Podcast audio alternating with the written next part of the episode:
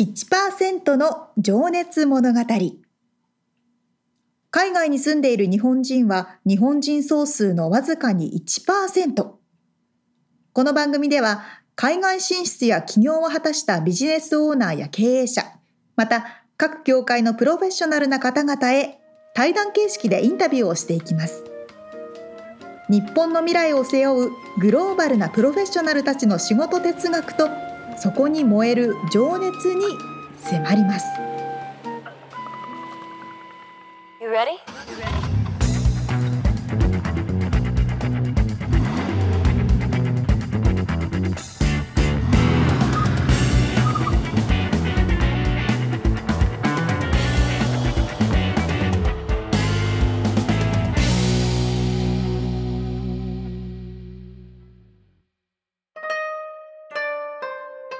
明けましておめでとうございます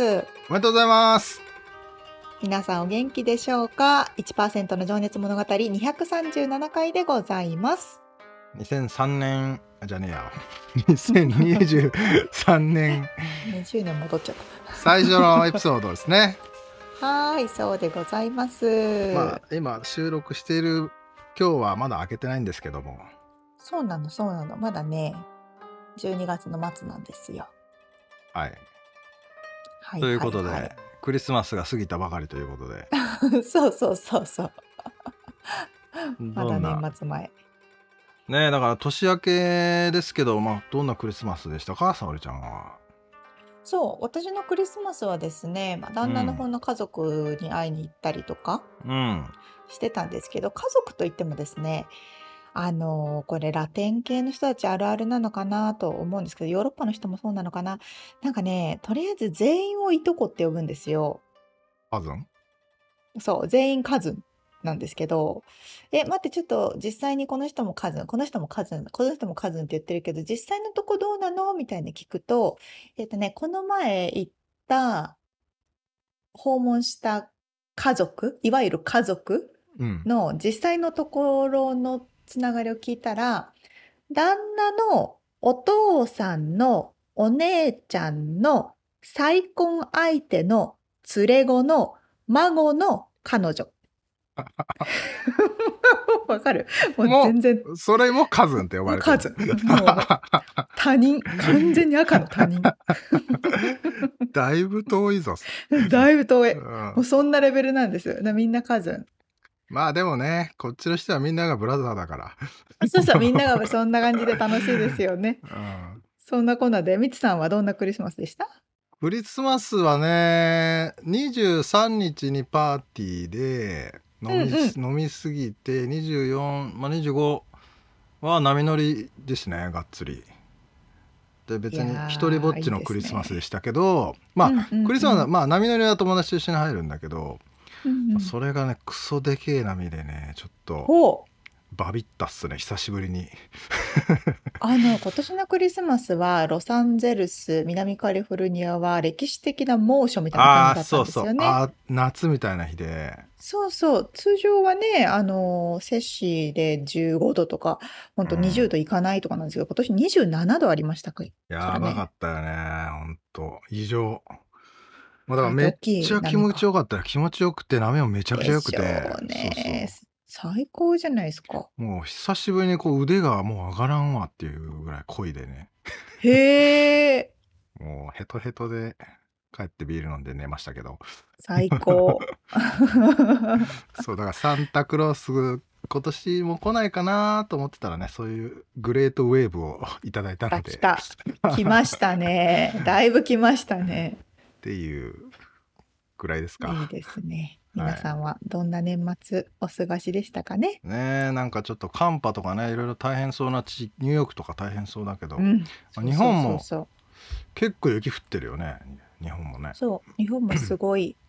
なんか豪雨豪雪もろもろあったみたいですね。うん山梨も降ったあ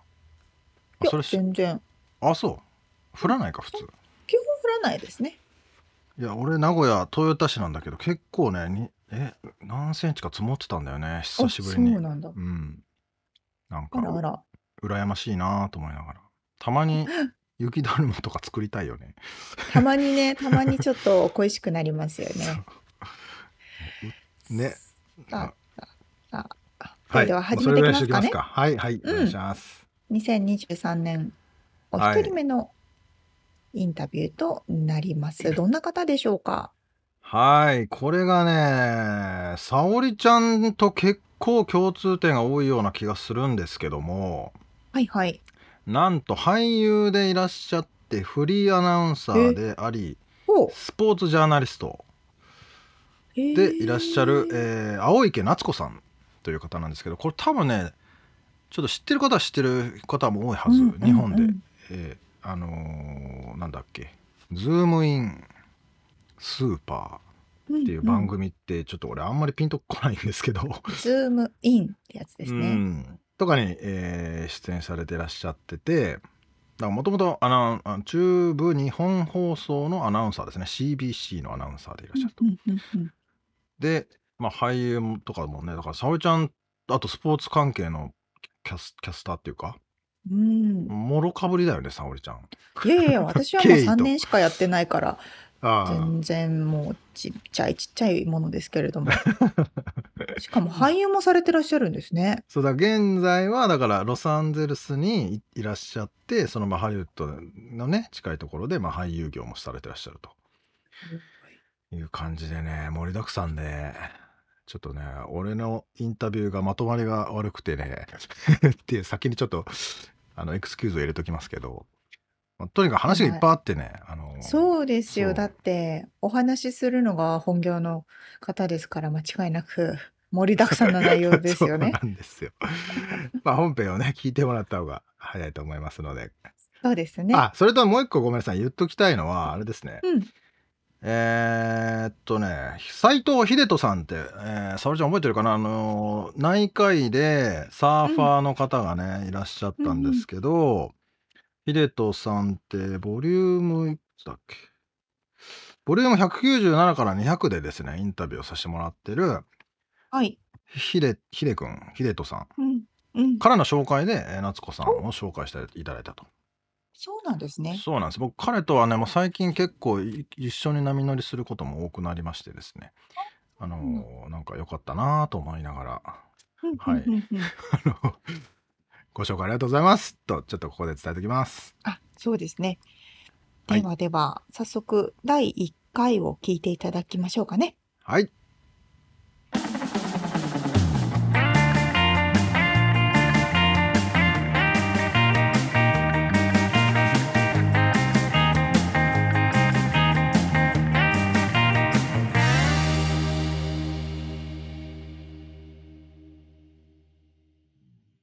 はい、えー、1%の情熱物語今日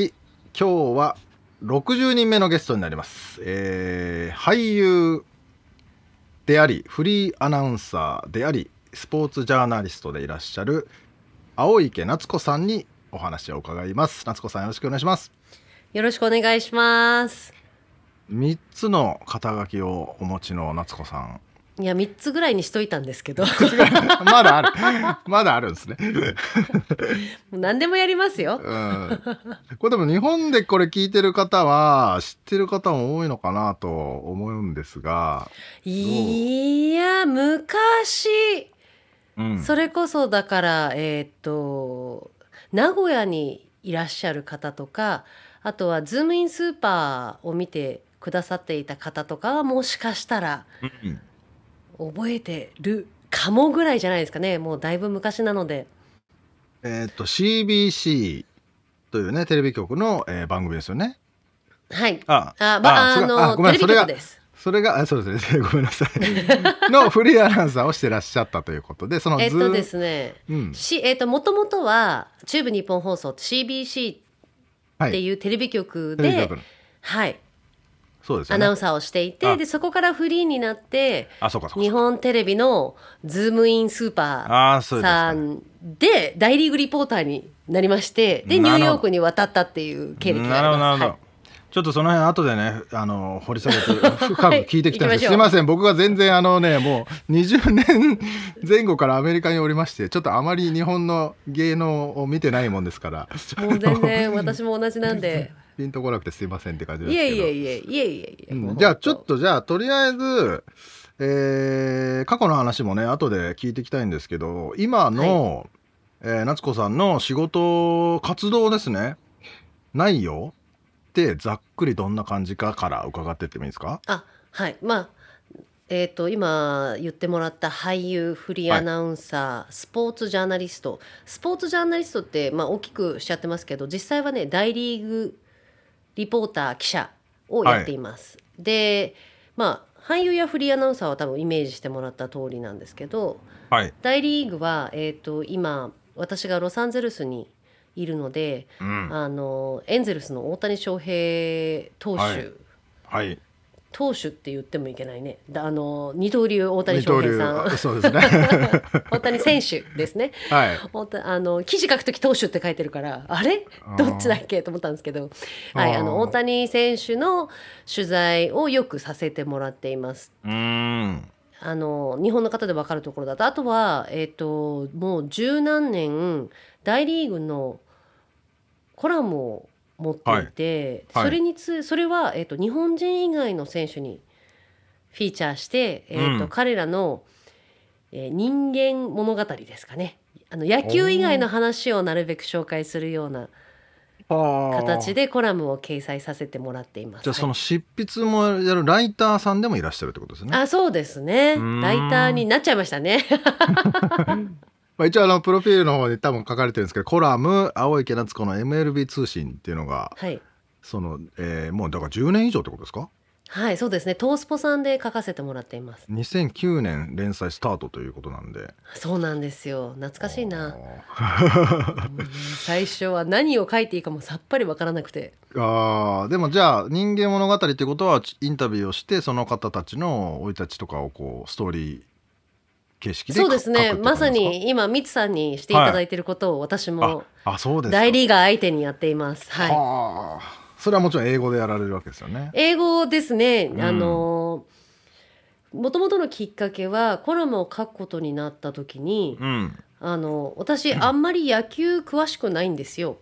あらとはいえうんもう十何年やってるの で多少ああああ詳しいかもしれないですけどでも当時2009年だと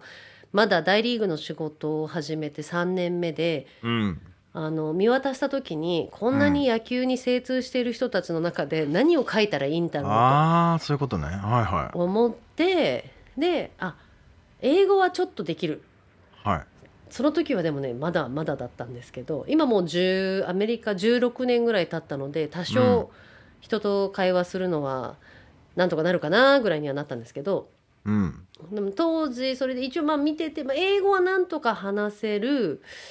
あと人は好きと思って、なるほどそうあーでもねなんか素晴らしい共通点っていうか僕もねなんかやっぱりそのあんまり世の中のこと知らんけど人には興味があるっていうのは、うん、 なんかあるんでじゃあそこあでと野そうです球ねの、野球の細かいことよりもだから人にフォーカスを当てたっていうあとはあのその自分が書けるもの何かなと思った時に、うんうん野球野球好きな人っていっぱいいるじゃないですか特にうんまあ、その業界にいるとみんな野球が好きみたいなイメージが強いと思う、実際まあ多くてはいでそんな中で、えー、と私ができるのは野球が分からなくってもとかそこまで野球が好きじゃ、まあ、好きじゃないってことはあんまりないと思うんですけどあの、う単純に知らないうんうんで野球に興味を持ってもらうためにというか自分が野球に興味を持つためにどんな人たちがやっているんだろうっていう純粋な疑問で話し始めたら面白くなってってででそのまんま書いてたらあのあの「もういいですよ」って言われるまで書いてみようと思ったら言われないみたいな 意外と大丈夫だったみたいなそれで10年も経ってしまったという立っちゃいましたはいありがたいですえね本当すすごごいいニッチなあのコアなコラムで、あのや大リーグが好きじゃない人は全く、大リーグ好きな人でもあんまり知らないかもしれないっていうコラムですけど、へえでもそそれれなりには面白いこと書いてます毎回一人にフォーカスを当てて順こう一人一人順番に書いていくって感じなんですかそうですねでもそれねも、あのトースポさんとって も自由な自由な新聞社さんではい誰について書いてくださいとか全くないんですよ ああなるほどどうぞみたいな。自由に好きにやってくださいみたいなそうでもうわからないからとりあえず話せる人から始めるじゃないですか。あそうだからあのーもう今でもそうなんですけど、えっと私たちクラブハウスに入って取材することができるので、あはいえっとクラブハウスで話しやすそうな人とかうんあとちょっと暇そうにしてる人とか はあとはね、あのちょっと、まあ、ベテラン選手なんかは落ち着いていて、あの比較的余裕があるので、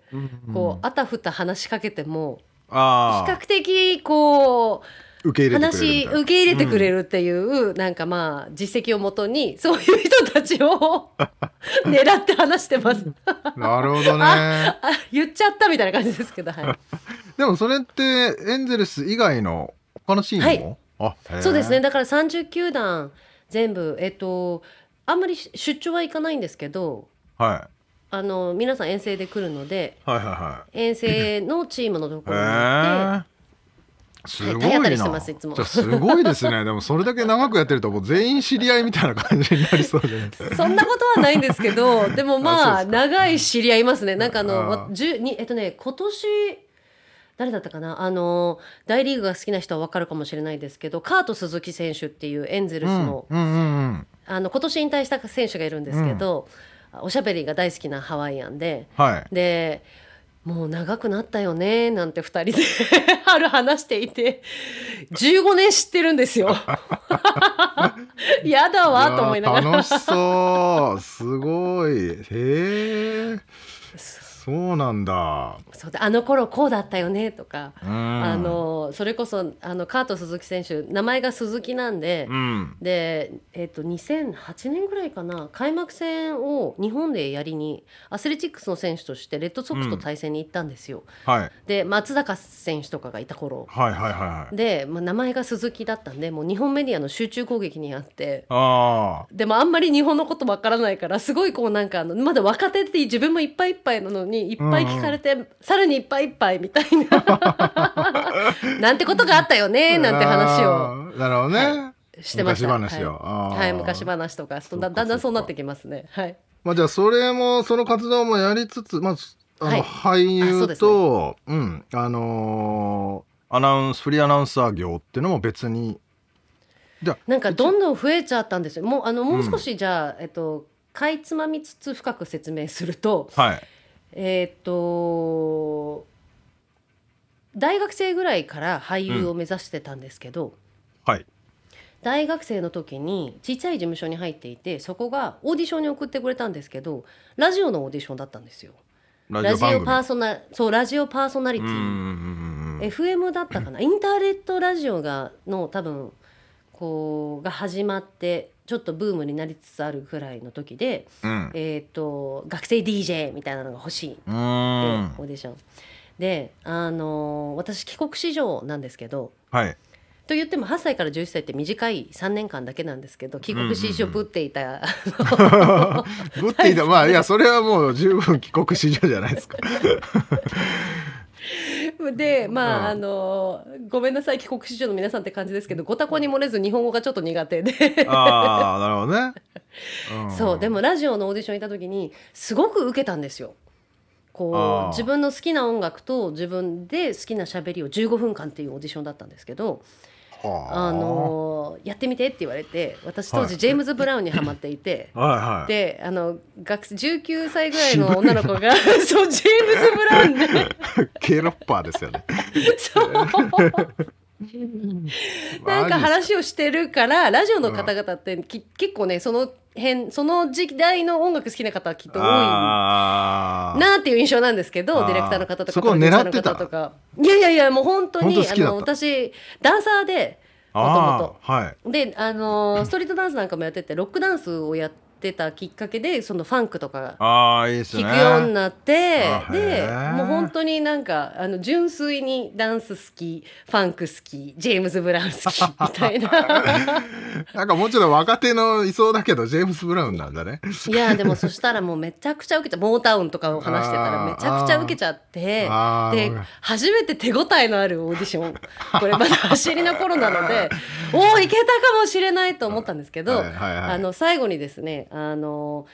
プロデューサーの方がニコニコしながら、まあ、でも一応ラジオだから生放送だからたまに突発的なニュースがある速報を入れなきゃいけないことがあるからちょっと最後に、まあ、原稿読んでみてって、まあ、形式的なものだからって言って渡されたんですよ原稿。うんうんでもう普通のなんかあのニュース原稿を一生懸命読んであなんとか漢字読めたっぽいって思いながら顔上げたら、うんさっきまでニコニコしてたプロデューサーの方が、すごい残念そうな顔でこの人漢字読めないぞってみたいな。いやていうかなんか日本語読めないっていうより かなんかあの後でわかるアナウンサーの、あのースクールなんかにも通ったので後でトレーニングをした結果わかるのはやっぱりああーのね文脈で大事で手にあのあーあれですね句読点関係ないというかやっぱ意味を捉えてははは文章を読むってことがやっぱりアナウンサーとかこう声の仕事をする人は大事なんだなっていうのは後でわかるんですけどなるほどね。それが多分全くできてなかったんだと思うんですよ。そのど切り方とか抑揚みたいなところってことですか。あもうそんなこと考えてる余裕ないんあでそういうので そういうのでもでない。なんかでも多分そういうことだったと 私は理解してるんですけあーなるど。ほどね。はいはいえー、とで結局そのオーディション受からなくってうん。でたあだらそのプロデューサーの方がもう今でもねどの方だったのか、えー、とできることならあのお知りたいんですけどその方がねうちのその時のマネージャーさんにあの彼女にアナウンススクール少し通わせたら喋りいけそうじゃないみたいなこと言ってくうれたんですよ。ーん。ででその時のマネージャーがアナウンススクールの、あのパンフレットを持ってきてくれてうん。でこういうのがあるよって言って短期で2ヶ月コースみたいなのをまず紹介してもらって、うんあので行ってみたのがきっかけで実は行ってみたら面白くなっちゃってていうか全然できなくてうん。声ってまた全然違うツールじゃないですか。うん意識したこともなければ滑舌が悪いなんて知りもしなかったんですけど、うん本当に滑舌悪くって、うん そうまあ、でそれがきっかけで、えーとまあ、アナウンススクールで2ヶ月って言ってたのがまた3ヶ月また3ヶ月って言ってるうちに就職活動が始まって周りの子たちがみんなアナウンス試験受け始めて、うんまあ私も1年頑張ったし受けてみようみたいな感じで行ったらあの本当にねあの CBC さんが騙されてくれたという かうん。受け入れてくださって温かい心で。なるほど。あのはい、それでアナウンサーになったんで、はだいから俳優から始まってアナウンサーになって、うん。ででやっぱあの名古屋だったんで私埼玉出身なんですけどはい。こうじゃあ東京でフリーになることを目指そうと思って辞めて東京でフリーになってでよしじゃあ俳優修行するぞアナウンスアナウンサーしながらと思ってうん。あの始めたらあの日本テレビさんがちょうどズームインの大リーグリポーター前任の方が日本に帰ってこなきゃいけなくて後任を探してるってなってあのオーディションを受けに来てくださいって言われて受けたのがきっかけで、えー俳優やるつもりでいたのがあのアナウンサーというかフリそのリポーターキャスターとして採用してもらって、それがまたニューヨークだったっていう。なるほど。それがきっかけで、えー、とニューヨーク、まあ、渡米することになったのが2007年ですうね。ん。オッケーです。ちょっとじゃあ、ちょっとあの、過去の話はちょっと後で伺いあーわたかいりまなしとた思っはいて、そうですよね今すいません。ん。今じゃあ、あのーあれですよね。なので、その、メインとしてはどんなになるんですかね。全部やってるんですよね。まあじゃあ、3等分のエネルギーを使って。ね野球はほぼ毎日記事をかあ週休1日で、はい新聞なんで大体毎日書いていてうん、うん。ああ、そうでか。俳優業はオーディションが入ってきたらもうコマーシャルから、えー、とテレビとか映画とか、えー、とインディー作品とか、まあ、いろいろあるんですけど、なるほど、なるほど。あのオーディションテープを取り送りみたいあなーあとはまあ実際にオーディションに行ったりもしますね、はいこっちは基本的にオーディションなので、うんえー、とそれはもう本当に逆に言うとスケジュールを自由に開けといてうんいそつれでをもやる動けるようにしてそうですね、でで決まったらあの仕事をしに行ってでそれはねアナウンサー業も同じですねなんか司会の仕事をたまに頼まれたりとかうんあとは、えー、とナレーションの仕事もまあだから俳優と同じような感じでうん単発的に入ってきたり入ってこなかったりするので、なるほどプロジェクトやってる時は録音に行ったりはい、うんまちまちって感じですかね。結構じゃあもう何曜日は何とかじゃなくてもう日々日々違うってことですねそうですねただ野球の方は、うんえっと春にスプリングトレーニングがあってああそそうのかそうかそう2月の半ばから3月まではアリゾナに大体います。うんああなるほどねキャンプに行って、はいんそうで、えっとシーズンが4月から10月まであるのでその辺は、うんあの出張には行かないのでロサンゼルスから、えっとアナハイムまでちょっと渋滞で大体長いドライブなんですけど、うんまあね、はい、球場通いをしていますね でドジャースとあのエンゼルスどっちも行くんでああそうかそうでかその合間合間にオーディション受けてるって感じですかね。 おーまあ、割とじゃあ車の中の時間も長そうですねもうねあの球場に行く時ってめっちゃ混みますよねもう ね、あ行ったことありますか？ありますありますもちろん野球お好きです？まあ好きですけどそんなに数年に1回しか見ないですねああ、うんそれぐらいのまあでもそしたらでも数年に一回あの2時間の渋い滞、つもでも混んでますもにん入るぐらねいそうで すよね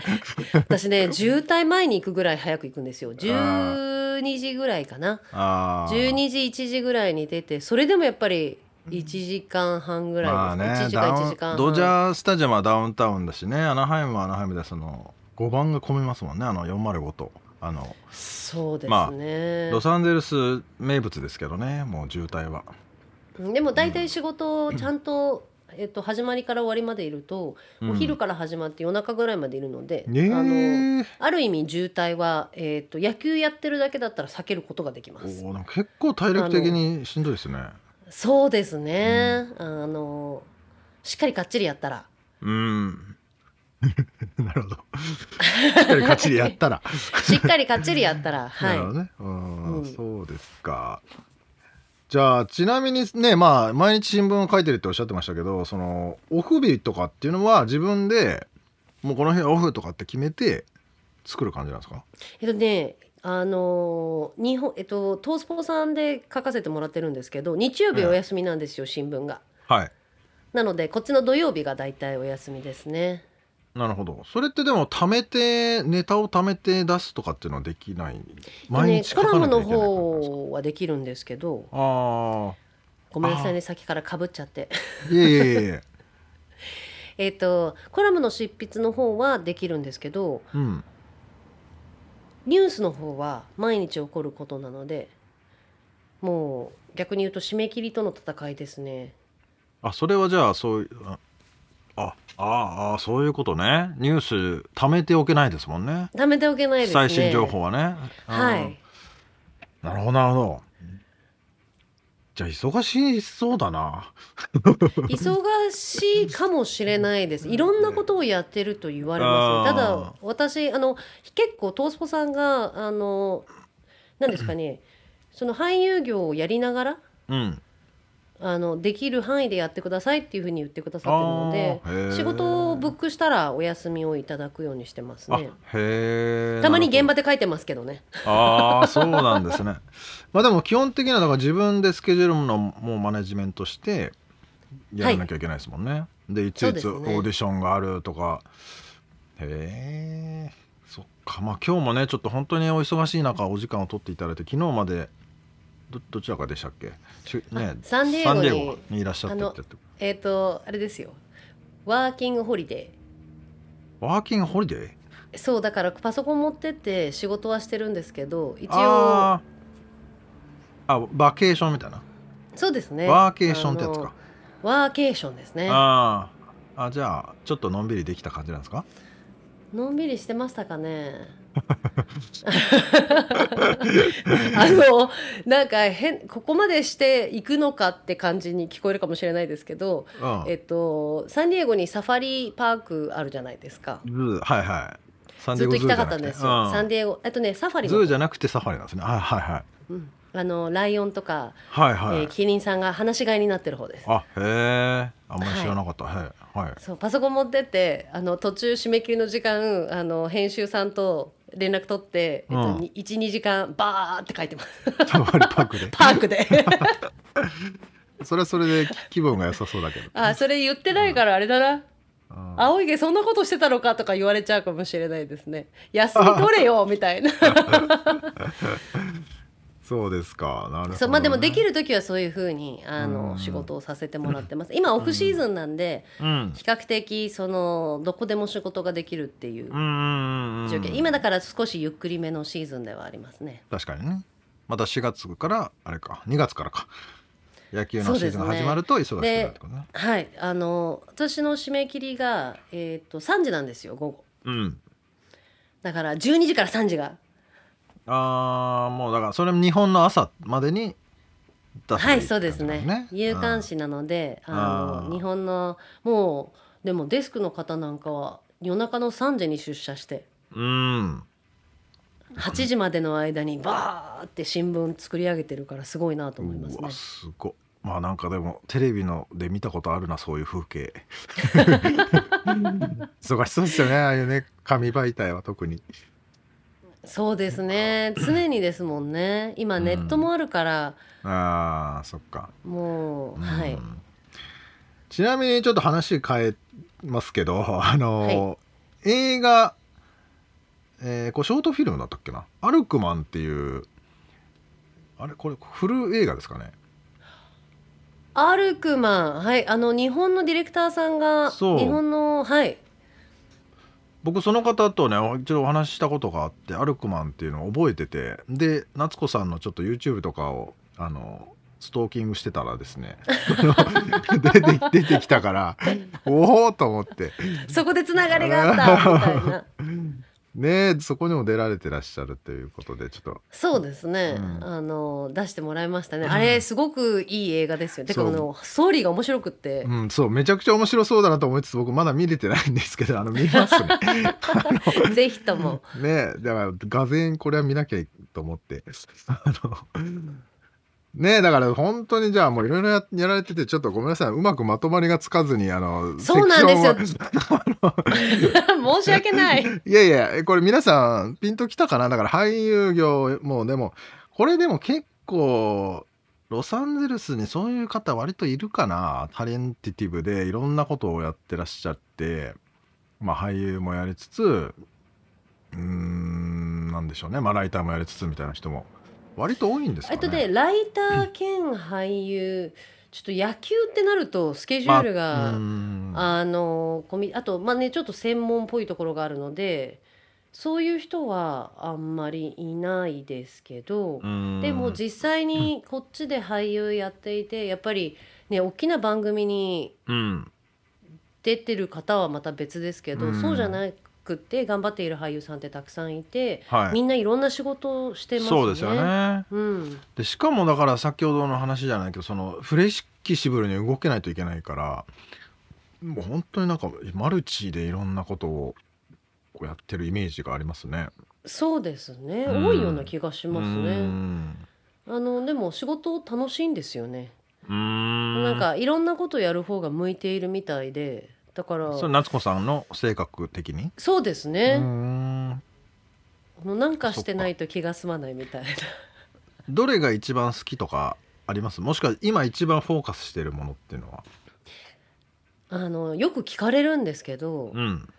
まあ、俳優を目指してなければアナウンサーにもなってないし、アナウンスサーしてなければ野球に関わってもいなくて、どれも全部つながってるんですけそうどかそうか。でどれもなんかこう諦められないというかうん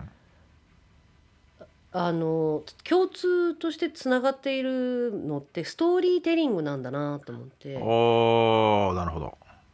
物語を伝えることが好きですねだからどれかにしたらって言われることもあるし、うん昔あのアーティストビザを申請に行った時あーはにい大使館の方にはい「あ,、あなたは一体何なんです かって言われたのがねえ何者ですかってなります よね。資料がいっぱいあって 何なんですかって言われていや全部やってるんですよねあーみたいなあのまあ確かにでも共通点はそこですねストーリーテリングってことか。そうですねなるほどねいろんな物語があって出る方だったり話で伝える方だったり書いて伝伝える方だったりそれは面白いですねうー。んあ素敵なんかでもつながりますねへえ、まあ、確かにでも全部やってるからこそ見えるものとか気づけるものとかねあの役立つものとかもありそうですねあ間違いなく俳優のキャラクタースタディは、うんコラムをあの、うんうんうん書く上で選手たちを紹介人人間描写を書くときにどういうところにフィーチャーしたらもっとこう親近感持ってもらえるかななとかあ本当だ考え考えるようになりましたねめっちゃ役立ちそう そうなんですよおーごいへえ面白いとか、そうでも人生役に立たないことって何にもないじゃないですか。そうですね確かにまああの、うんそう捉えれば え すいませんちょっとじゃあちょっとねそろそろあのごめんなさいえー、夏子さんの人となりがね伝わったかなと思うんでちょっと今から過去の話に入っていきたいと思いますあねはい、はいよろしくお願いします。お願いします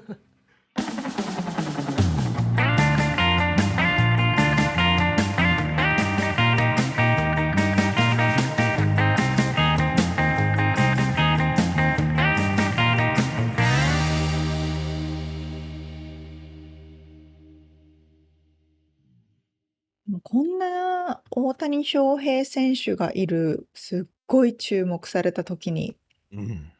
メジャーにいるなんてものすごいタイミングがいいですね。まあなんとねまた後々出てきますけどもともと松井選手がうんうんニューヨークにいた時はニューヨークにはいはいい行ってるんですよ。へえ、 すごい。もうその他ちょっと名前出てこないけどいっぱはい日いはい本人が活躍してる時も、結構密着じゃないけどまあねずっと球場に行ってうん。取材してらっしゃるようですごいよね大活躍大大活躍だよね。うん。だって呼ばれてるぐらいな感じでうーん確かにす確ごかいにですね。しかし改めて聞くと滑舌が良いですなやっぱし。やっぱ聞きやすいですね。 あの ハキハキされていてね。ねえ声が通るというかまあ沙織ちいゃや、んほんとほんもと。そうだけど、ええよ。やっ私ぱはり本当こに全の然。トレーニングを受けると変わるもんなのかねうんじゃないですか。だって、しかもずーっと15年以上っておっしゃってたもっとですよね。この業界でうんとね毎日を。 2003年にアナウンサーとして入社ですからねもう20年ぐらいだね20うんいや、そりゃされてたらもう身につきますよね。さすがっすって感じですね、うん、本当に。うん歌とかもあれだな声量が起きそうだなそう。 アナウンサーの人って大体歌うまいんですよ、みんな。あーあそうなんだうんうんうん。そっか。ねいやーだからちょっと俳優フリーアナウンサースポーツジャーナリストうん。そして共通点はストーリーテリングと言ってましたけどもねなかなかいや確かになと思うよねこうインタビューしててさこうその人の人間描写をしてさそりゃ俳いやー。そう優そう。にもねすごい大事なとこだもんね。うんだかいらやー、すごいと思います。あの、私も日本でまさに同じような形で、福岡ソフトバンクホークスのうんうんうんレポーターみたいなのをやらせてもらってたんですけど、はい球場に行 って、その選手とのコネクションを作る、ネットワークを作るっていう作業うーんが、まあ大変なわけですよ。ああその入り込んでいくのかということそうそうそう、入り込んで、要は仲良くならないとう、ん通常のもう日常生活の話なんてしてくれないわけですからあー、確かに確かにじゃあどういうふうに仲良くなるのって言ったら毎日毎日話しかけて「あーこんにちは元気ですか?」っていうふうに言うわけですけどもはいでも向こうからしたらそんなのもう何十人の記者にさ話しかけられてるわけですよ。あーあーあでも嫌なわけですよ練習に集中したいし。確かにねていそういうところ選で手もいるもんねあからさまにもうメディア嫌いみたいそうそなう選そう手とかねうんうんううん、んいやしかもそれをメジャーでやってるわけですからそうだよねとんでもないこ外国とでなんですよ。ああ本当だうん、でしかも信用されていてあー15年間のなんですまああーフレンドシップみたいなものを築き上げたりとかはい本当にすごいことをされてます。さすがだね沙織ちゃんよくそこを見抜くねそういう話がやっぱ出てくるんですよ、いやーもうそうですよ実際にやっていたから、その大変さみたいなのも少しですけ どもう分かるわけですからあーいやすごいなとしか言えないんですよ。そうだよねまあ選手にしてみりゃ本当ね、まあ、邪魔まではいかないけど、ちょっと集中させてくれよっていう時もあるだろうしそうねなうんでもこっちも仕事だから聞かなきゃいけないわけ ですね。そうでそこはねつちょっとまたね来週の話とかにも出るけどねやっぱなんか営業にもちょっとやっぱ近いとこがあって、俺も営業ずっとやってたからはいやっぱはい。そこでね、一緒まあ仲良くなってというかこうね何でも話してくれるような関係がやっぱり望ましいわけで、うんうんうん。そこまでゼロから持ってくのはねなかなかやっぱりへへこむよねと 思ういけやどね本当そうですよ。精神力が必要ですよね。はい。うんまあ、ただそれのね解決法の裏技というかねなんかこう考え方みたいな話をね聞きたい。来週だったっけな、まあ、ちょっとまた今後でしてるんですけどねはい。そうそうまあこの流れでいくとだから来週はですね うんうん。えーっとねだからあれですわ例によって、えー幼少期からの話なんですけどねうんうん。まああとその軽く出てたけど帰国子女でいらっしゃって、まあ、小学校2年生の時に、まあ、3年間だけ外国に行ってらっしゃったっていうのもあったり、その話と、えーあとはですね「セックスザ・シティ」が大好きっていう話とかね、ええ そうなんだ。まあ、このなんか、あのードラマシリーズこの辺うもん結構沙織ちゃんと共通してる感じがなんとなくねあったんですけどね。うんうんうん。まあ、そんなこんなの話ですねそこからまあ俳優を目指そうと決めた瞬間の話とかねそんなあといいね厳しい厳しいアクティングコーチの話とかなかなかへおえ。面白いですけど、はい、そんな話が来週に待っております。楽しみにしております。はい。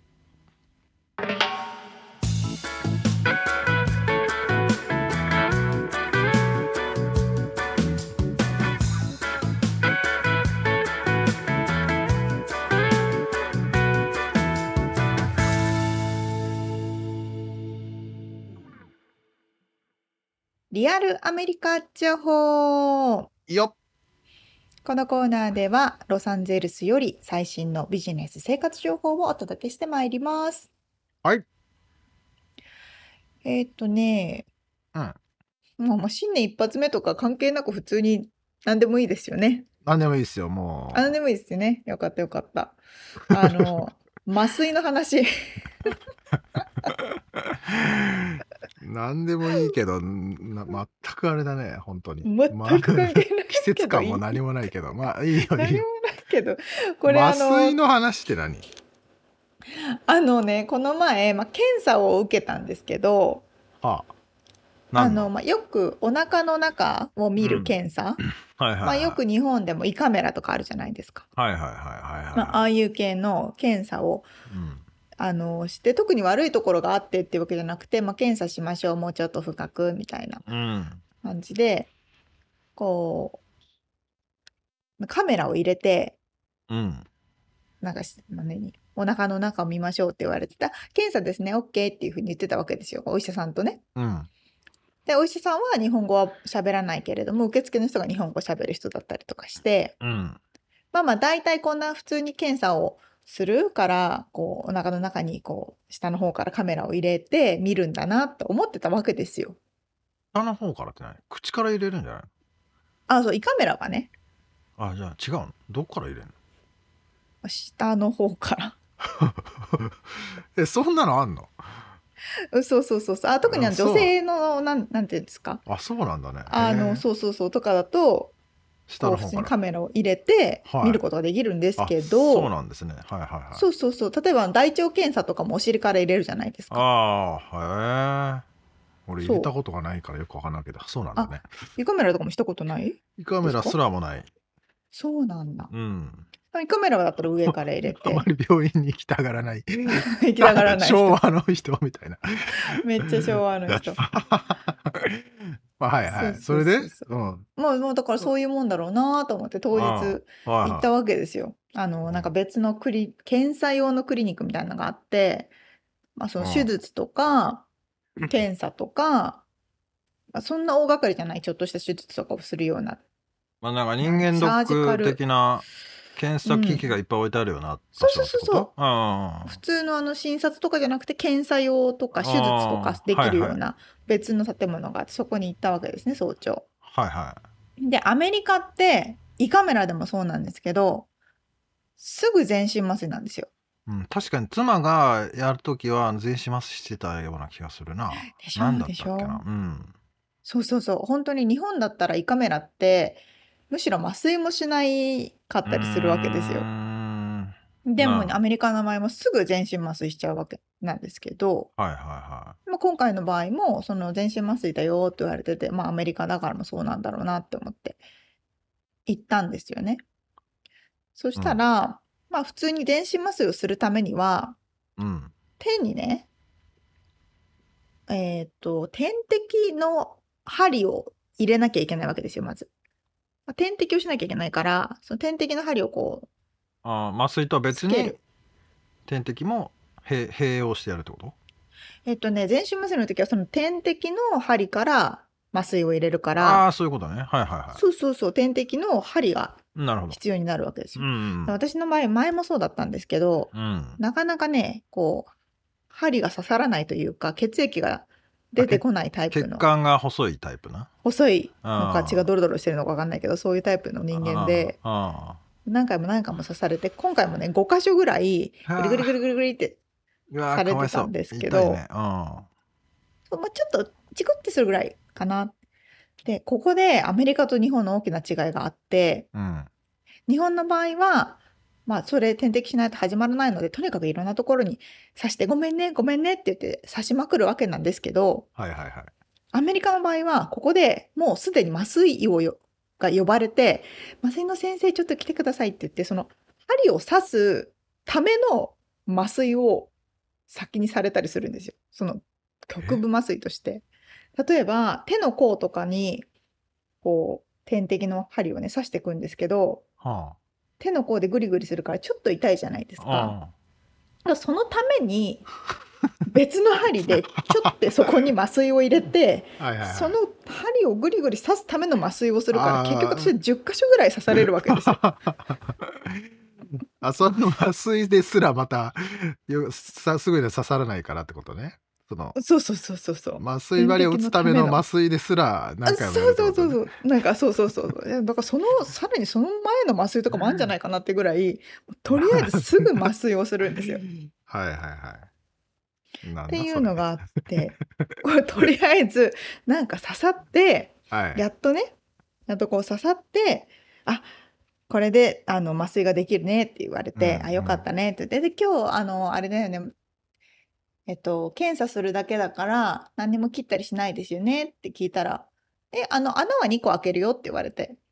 「穴は2個開ける?」って私はそこで初めて知るわけですよ。はいあれ何にも切らないって言ってなかったっけって言ったら、いや、ドクターと話してないのって。穴を、ちっちゃい穴を開けて、そこの穴からカメラを入れて、うおわ腹の中を見るんだよどって言わこれにてよ。どこによあのお腹に、 お腹マジに、えみたいな。私はもうでももう繋がれてて、も う5分前ぐらいの状況で。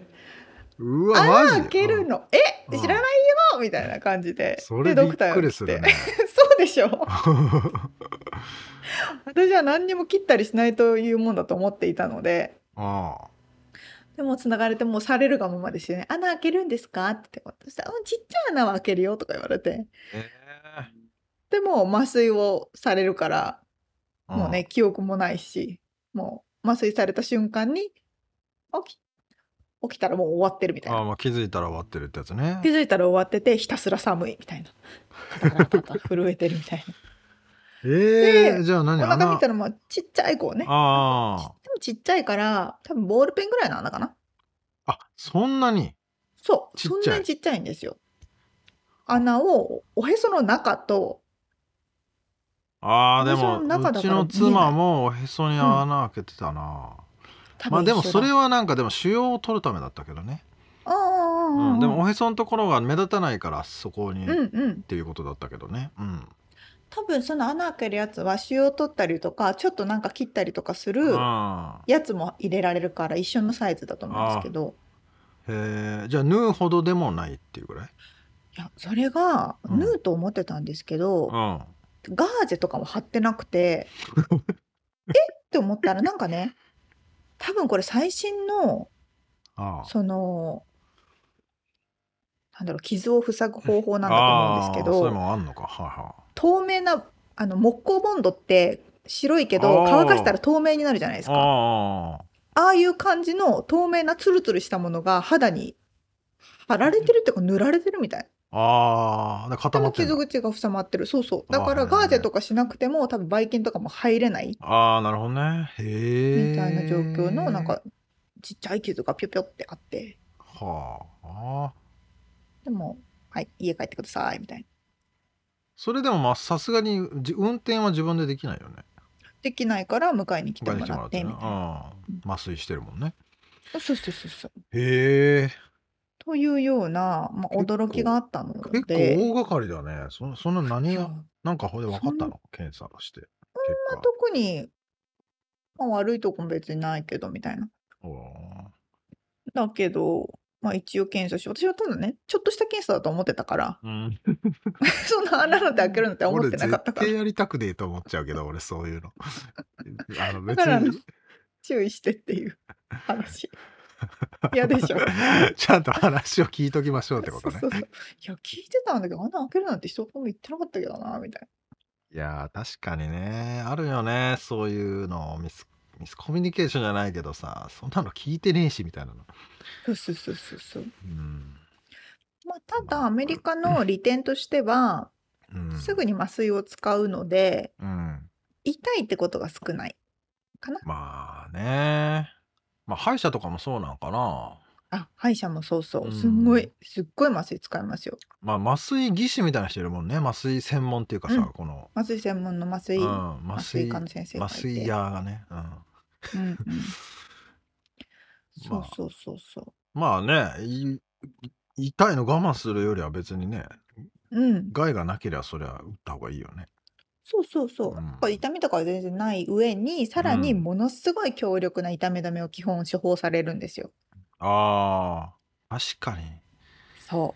痛み止めもやたらと飲むよなう。いや、タイムとも飲むけども、ここにやっぱうんポイントがあって、まあみんなお金のためにドクターも、あね、その製薬会社ももいろいろすぐ出すわけですよあ。そういうことねうん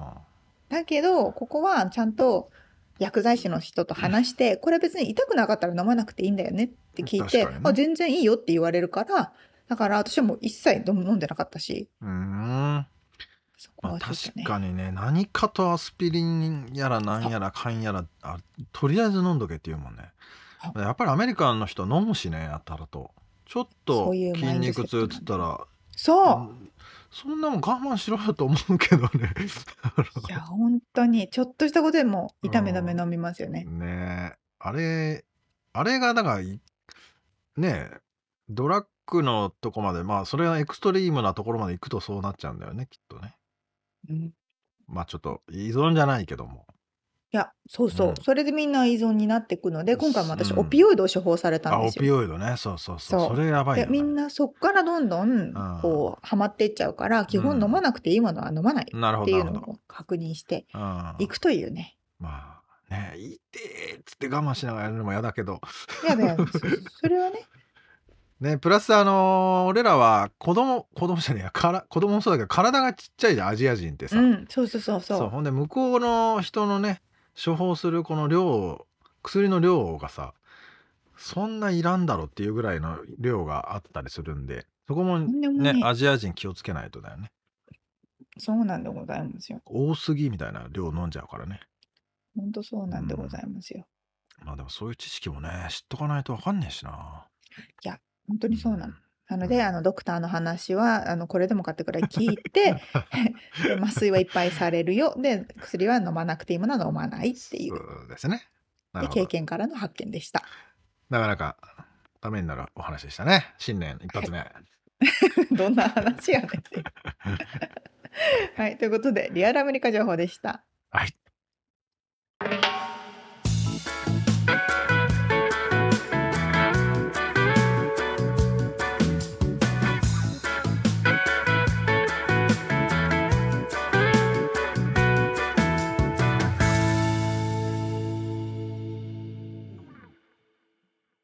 締めのコーナーです。質問。はい。えー、質問はですね、例によって夏子さんの話のあやかってなんですけど、はい、オーディション体験ってありますかうんで、まあ、沙織ちゃんは多分あるだろうということでちょっと振ってみてるんですけど、ほいほい。どんなオーディションがえ、オーディションめまあ、ちいゃっくちゃあぱいりあまるすよか。。うんうん。めちゃくちゃありますよ。まだ俳え優っと業の時とかいや、はい、俳優はしてないですけど、あそ俳優んじゃなない恐れ多い。か俳優じゃ恐ないれ多いですけども、あタレントかの、そうですね。そうそう、学生の時にちょっとだけ芸能事務所に所属してた時があって、うん。その時に CM とかドラマとか舞台とか、ドラマとかポスターとか、へえー。ものすごい量のオーディションを受けましたし、うん。多分みんなものすごい量のオーディションを受けてると思う、業界にいる人は。えー、なんかどんなことこれちょっと10 30秒あげるからなんか喋ってとか、そういうどういう感じなああ、そうそう、そういうのもあるし、あと具体的なのも多くて、の、うん、例えば、そうだな。なんかカップラーメン系の CM とかはいはのいはい撮影の時は、基本なんかね、オーディションって明日空いてますか明日のこの時間お願いしますとか言われるんですけど、あに、とりあえず現場に行きます。そしたらカップラーメンが置いてあって、ああでこれをものすごい勢いですすってくださいみたいな。 それを3テイクぐらいするみ たいな。いあ熱そうだけど熱くないのや、美味しい、いかに美味しく食べられるかみたいな。ああゾゾゾゾゾっつってずしっていう。あそうそうそう。っていう CM のオーディションとか、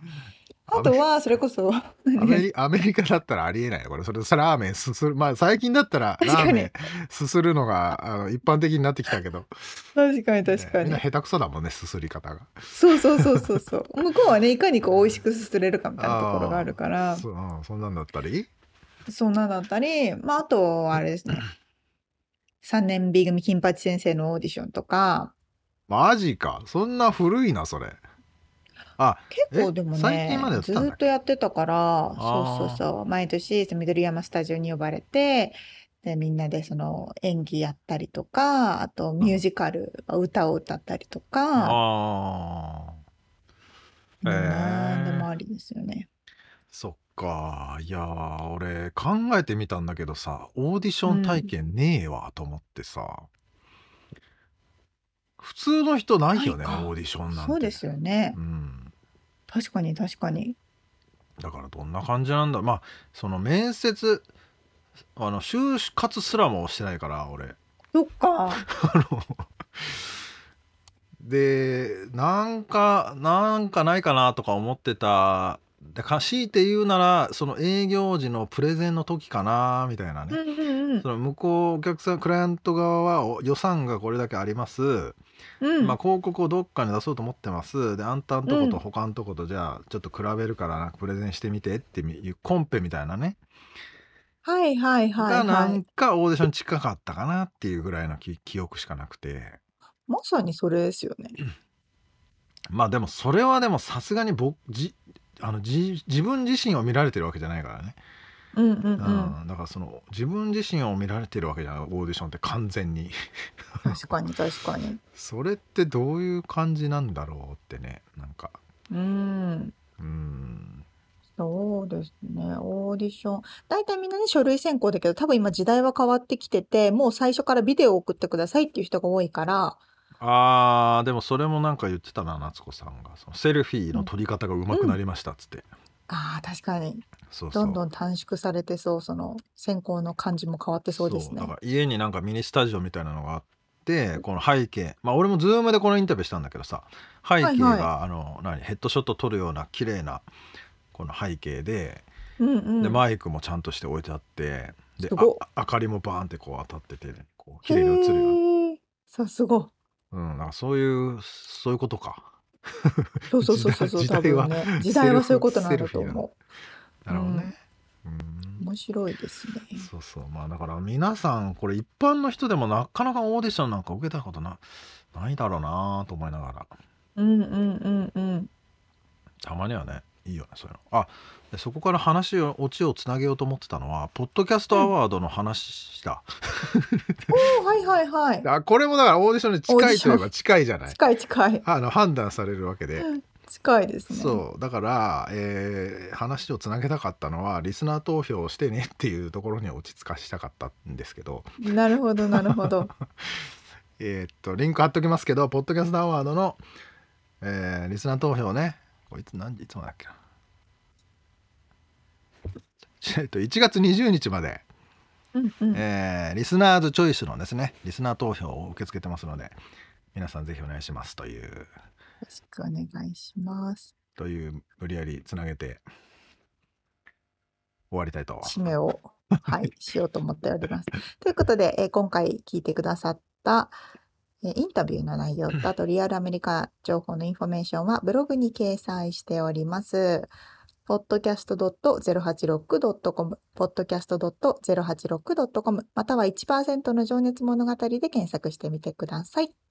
はい、えー番組がちょっとでもおし面白いと思っていただけたらぜひフォローをお願いしますお便りレビューもお待ちしていますそして番組サポーターパトロンさんからのご支援も引き続きお願いします詳細はウェブサイトを見てねということで、今週も聞いてくださってありがとうございました。ありがとうございますまた来週お会いしましょう。じゃあね